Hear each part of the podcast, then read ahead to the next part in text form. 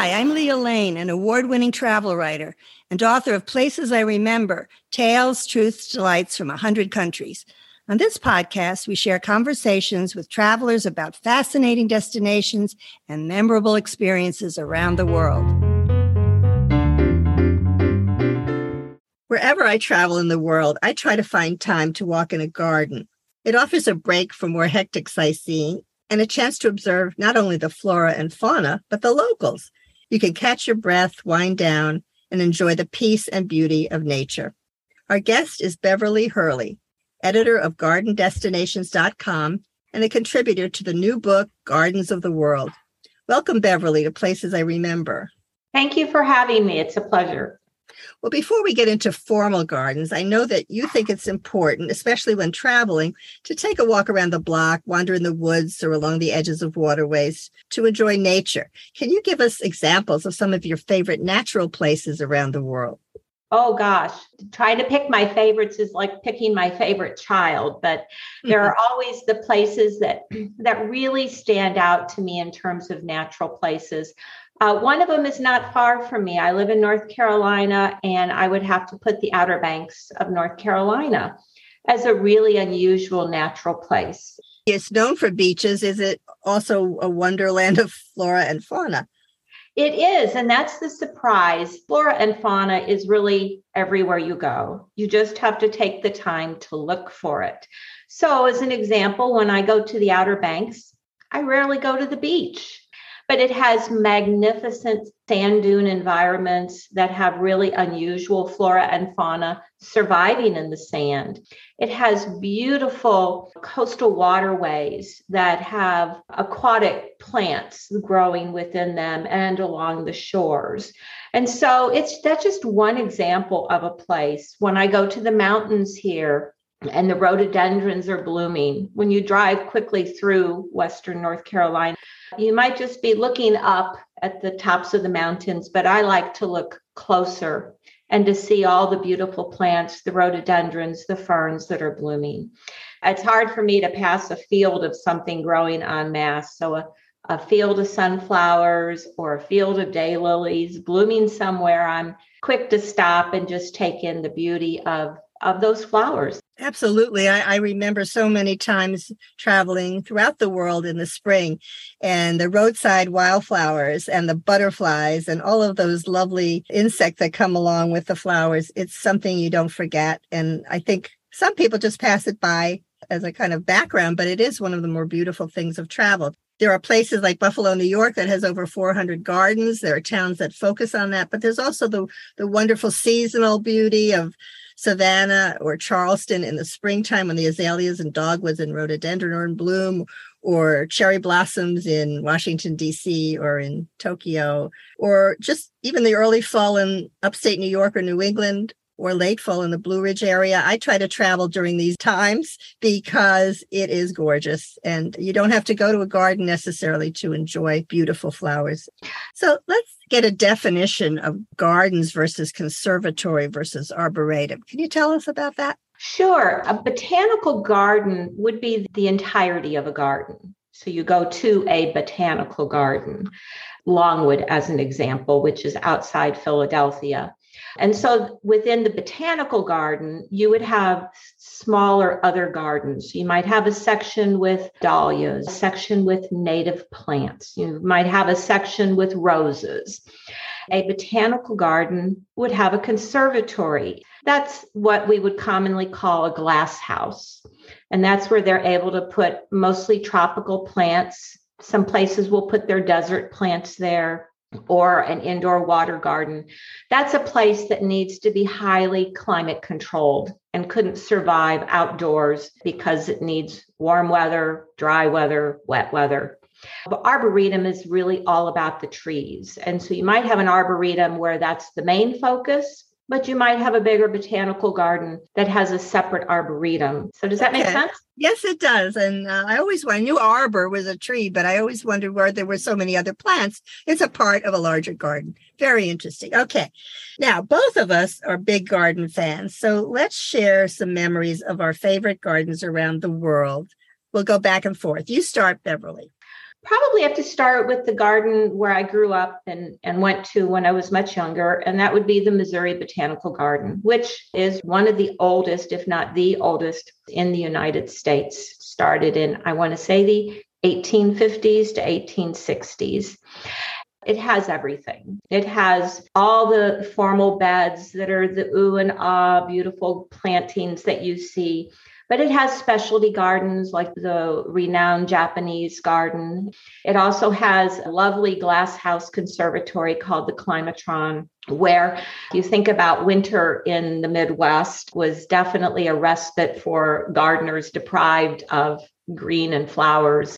So now when I go to a garden, I, I might, you might say I have a more refined taste, but I still go back to the Missouri Botanical Garden as really, holds a special place in my heart. Well, that's lovely. This is a, a podcast about memory. And I think that, as I said, gardens give you memories of beauty and respite. Well, let's get one of my favorites. I have talked about it before on episode 56 about the Netherlands. It's Keukenhof in Lisse near Amsterdam. Most people know about this gorgeous, gorgeous garden. It's a landmark. It contains 7 million flower bulbs planted across 79 acres of land. It's the largest flower garden in the world.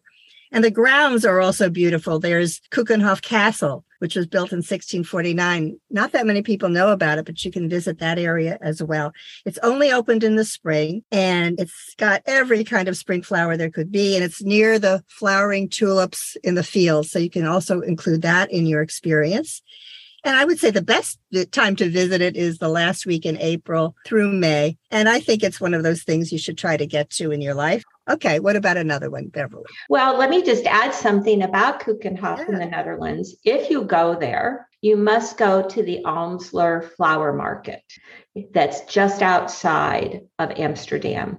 This is where flowers from around the world, mostly in Europe and Asia and Africa, are brought through on a daily basis, bid just like a commodity, and then that same day shipped to some florist in the world.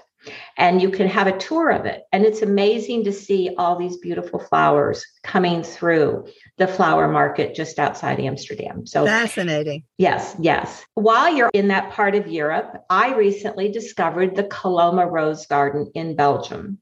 And many gardens have a rose garden, but there are very few gardens that are only roses. And this was one of the only ones I've ever been to where it's dozens of acres of beautifully planted roses from around the world, roses from Canada and a section from roses from Japan. Uh, but it was the way it was laid out that was just stunning. And of course, that would be a springtime, early summer destination. For those who like to stop and smell the roses, that is definitely the place to go. How far is it from Brussels? It's within an hour of Brussels. Day Easy trip. day trip terrific. I think I would love to go there and smell the roses, as you said. And I love the names of them. So many of them have wonderful names like Peace Rose and so forth. The aspects of roses are more than just the beauty of them, the smell, and also the history of many of them. So thanks for that. My garden is uh, Butchart Gardens in Vancouver Island. It was once the site of a cement quarry, and it was transformed into the Sunken Garden in 1904, which is the most famous of the gardens. There are 55 acres, 900 bedding plant varieties, 26 greenhouses, and it's been designated a National Historic Site of Canada. It's very close to Vancouver. You take a little boat over it. It's a charming town of Victoria. So it's a lovely place to have tea. It's a great day. And I have a very fond memory of that. It's one of the earliest gardens outside of the United States that I visited. So I, I think of it fondly. How about you? Well, for me in the United States, probably the granddaddy of the gardens would be Longwood Gardens near Philadelphia. It's oh, yeah. so beautiful in how it's laid out. It also has been around for a long time. One of the DuPont family heirs uh, started that garden, as they did many other gardens in the Wilmington, Delaware area. But Longwood, you could spend an entire day there touring the gardens, and it's laid out for a lovely stroll. It also has a massive conservatory. Think about this four acres of plants under a glass roof. Uh, but Longwood also has several restaurants lovely gift shop, which is a whole nother thing to talk about garden gift shops. So, oh, absolutely. Uh, but Longwood would definitely be one of my favorite gardens in the US. Absolutely. There's a one fountain that reminds me of the fountain in Rome. It's a long horizontal fountain in Rome, but is is it designed to be a copy yeah that? yes actually that fountain at longwood they do flout they do water and light shows with that ah, fountain. yeah. And and do both do a daytime one where it's all about the water where you see it and then do the the nighttime one where you see all the lights illuminating the water. Wow. two completely different looks. Right and you can also go to winterthur. I i have to mention one of the great collections of american decorative antiques which is nearby and also the artist Andrew Wyeth's house is nearby. It's a wonderful day if you include that in it as well, or two days or more. So it's a great yes, destination. Yes. And another DuPont garden in that area is Nemours by another DuPont heir, and Mount Cuba Gardens, which is all focused on native plants, another DuPont heir that fortunately put their money into gardens. Yeah. And we have that to benefit Absolutely. 100 years later. Absolutely. Well, one of my favorite gardens is in France. It's Giverny, the house and gardens of Claude Monet, the painter, the impressionistic painter who painted the water lily pond and his garden so many times. And when you go there, it's this little quaint village just outside of Paris. And Monet settled there in 1883 and he has the most lovely natural garden. It's if you go in spring it's just covered the whole area. It's not huge it's just covered in blooms very natural looking with that gorgeous pond with the japanese bridge over it. Many of us have seen it in paintings. And then you get to go into his house which is full of color. And it's very airy. I remember the tiled kitchen and lots of yellows and blues rose arbors and weeping willows and fruit trees. It's just a lovely day trip again from a from a great city. If you have time, I recommend it when you're in Paris to visit Giverny. That that one is on my list. I have not been, and now I must go. oh, you will love it. oh, how about well, I'm going to go down under. I'm going to go to the southern hemisphere. Many of us who live more in, in North America think about Europe or North American gardens. But there are uh, several lovely gardens below the equator in the southern hemisphere, which is nice because if you like to garden travel, you can go the, to those when it's winter in North America and be Good able point. to see gardens in full bloom. Um, so I'm always for surrounding yourself in gardens 12 months out of the year. But what really got me started into the garden travel writing was after my visit to the Wellington, New Zealand Botanical Garden. I wasn't in New Zealand necessarily to see gardens at the time, but I thought, I'm here, let's see what kind of garden. And I was amazed. I love a garden that utilizes the space it has and makes something out of it because not every garden can just be in a big flat field and they start planting plants many of them have to deal with uh, geological hills and swamps and valleys uh, to make a garden. And the Wellington, New Zealand garden, you take one of those incline trams to the top of the hill, and then the garden hugs the hillside all the way down that hill to the bay where Wellington downtown is located a lovely walk, all downhill. So do keep that in mind if you go. And you see flora and fauna that you may not recognize. And many of those plants, given their growing zone, we don't have as much in North America. So I love it discovering that garden. I happen to have been there as well. I do remember it's near a suburb, and I thought, where am I going? As you said, it's on the slope of the hill. It's it seems like a tight area, but when you get in there, it is another world because there are animals. I remember some of the local animals were there as well. So it's a, a great garden in the sense that it's right in Wellington and you feel like you're in the country. Great, great garden. Well, another one of my favorites is in France again. And I'm mentioning it because there are so many formal French gardens at Chateau throughout France. But the closest one to Paris is Versailles, and that one is the big one. It was designed by Louis XIV, and he commissioned a very famous landscape designer to renovate the gardens to match the grand halls and rooms of the palace in 1661.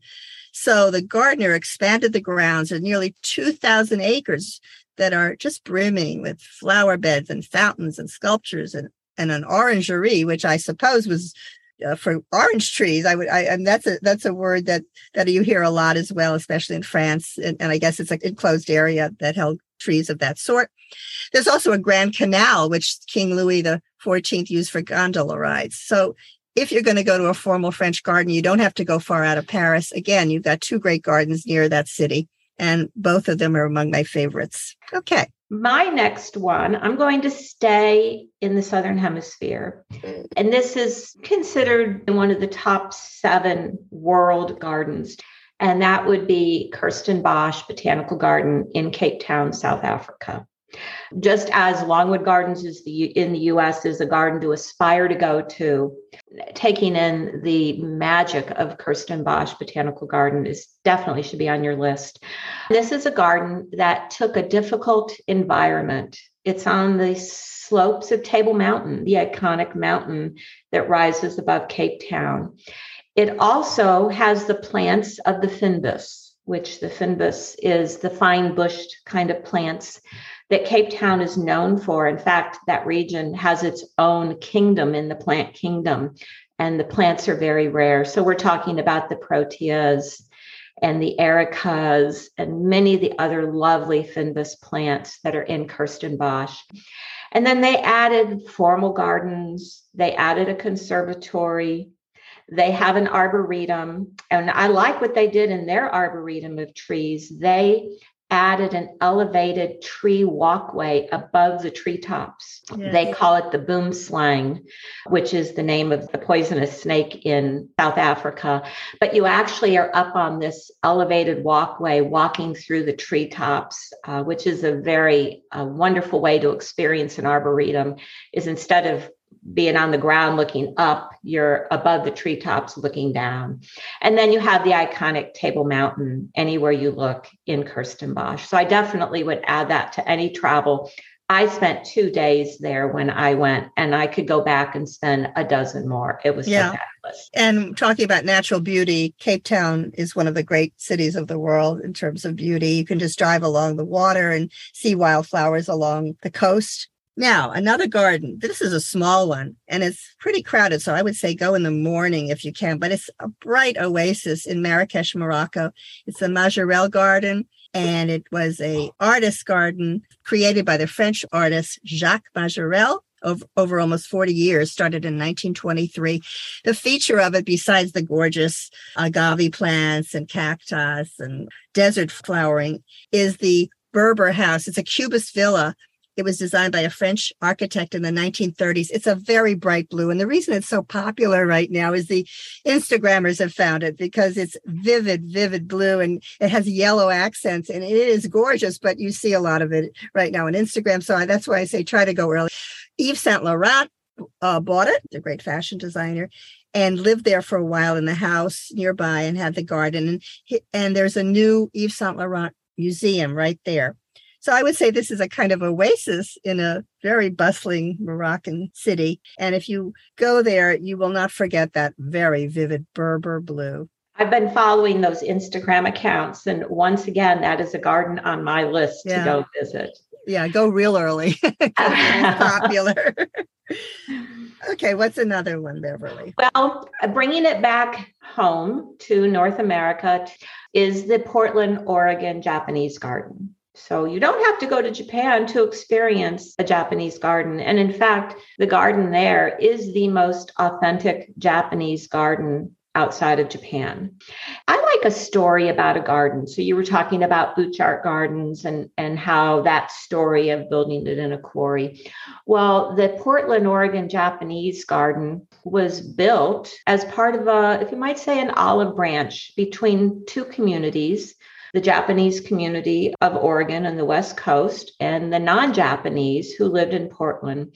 And it was after World War II when we all know, you know, some of the tense relations that developed as a as part of that war within in the West Coast and how Japanese were treated. And so the people of Portland, Oregon decided they wanted to do something to bring more awareness to the culture of Japan to the people in Portland. And so they brought in Japanese garden designers.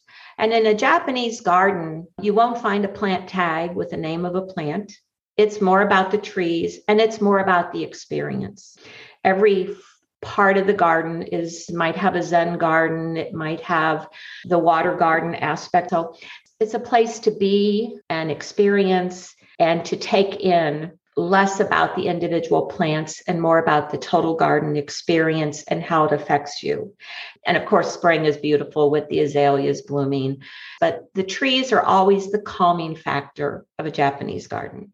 Well, since you're mentioning Japanese gardens, I'll just say that one of my favorites in Japan is Kenroku En Garden in Kanazawa, Japan. There are many beautiful ones, but that one is my favorite. It has the six sublimities, which are uh, artifice, seclusion, panorama, antiquity, waterways, and spaciousness. They are very thoughtful gardens and very peaceful gardens. But my last favorite I'm going to mention is in Medellin, Colombia. It's a 35 acre oasis right in the heart of the city.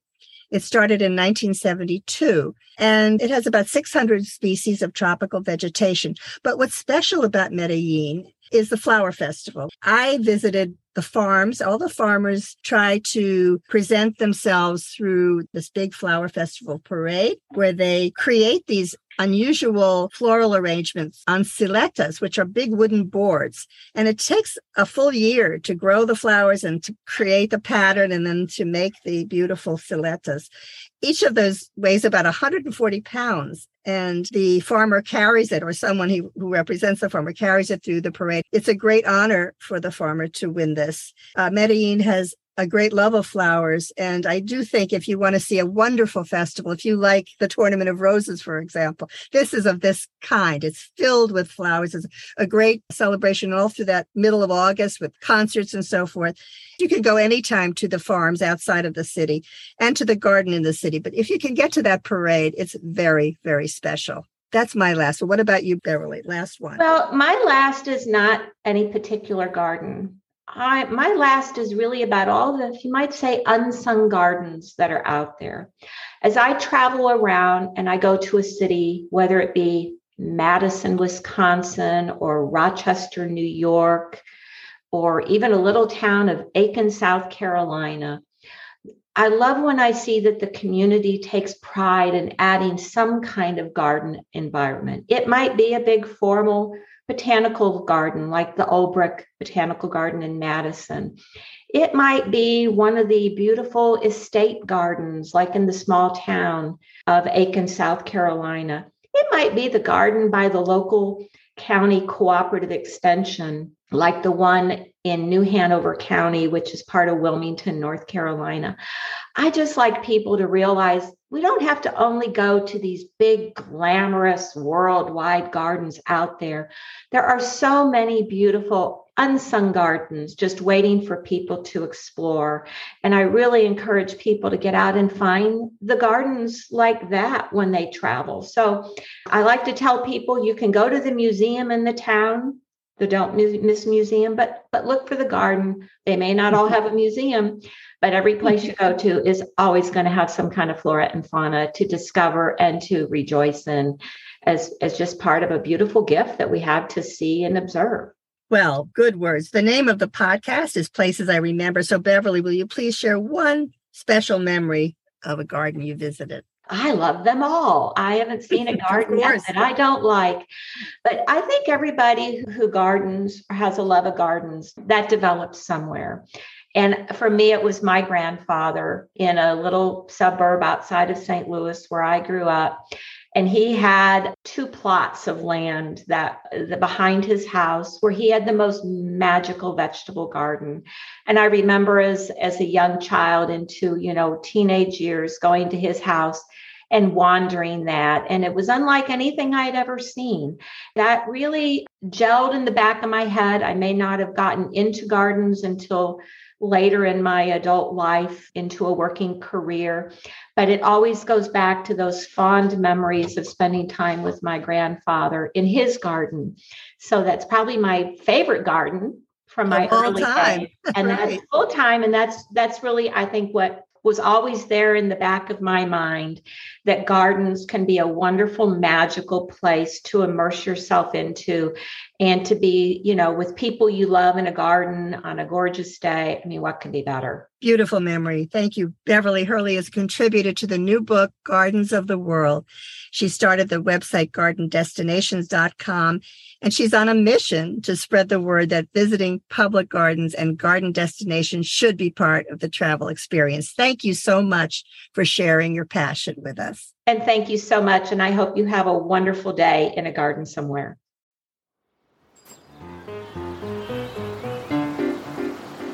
Thanks for listening to our award winning podcast. We've recorded over 100 episodes of Places I Remember, so follow us on any podcast app. And new monthly episodes are also on YouTube with gorgeous video. My book, Places I Remember, is available in print and Kindle, and I read the audio version. Follow my travel writing at Forbes.com. Contact me at the links in the show notes or on my website, placesiremember, and keep making your own travel memories.